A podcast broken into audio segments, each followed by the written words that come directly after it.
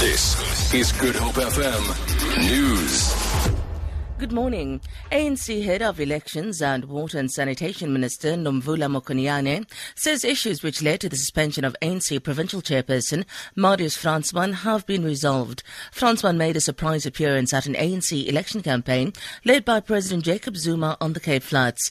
He was suspended early in the year following sexual assault allegations involving a young woman. Mokonyane explains. He, he's back in the NC as the chair. Why? The, the issues have been resolved.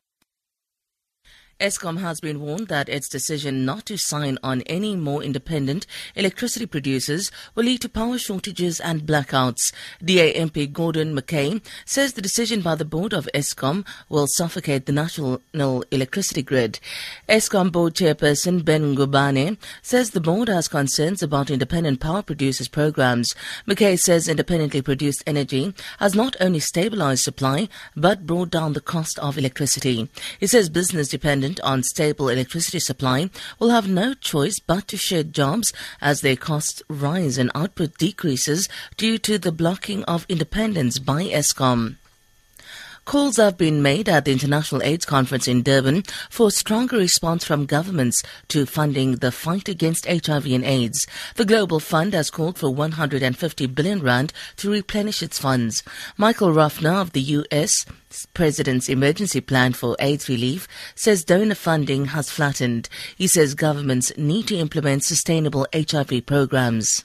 When we save a person from certain death, we do a lot of other things. We increase their labor supply, we increase their productivity, we decrease other healthcare expenditures. It's a fallacy to think that a person who's infected and untreated has no cost. They do. But to tax those that are in their most productive years. We spent all that time educating them, increasing the human capital, to only to have to see them get sick and die.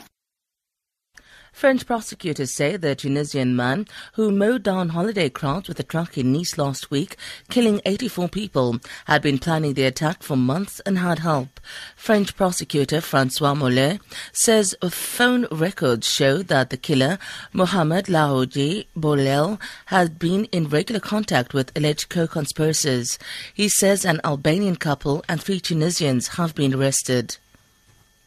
At this stage of the investigation, and based on those various uh, photographs, it appears that Mohamed Bouhlel had premeditated his criminal attack. Some of the contacts in the previous weeks and months with the individuals that are appearing before court today are confirming this theory.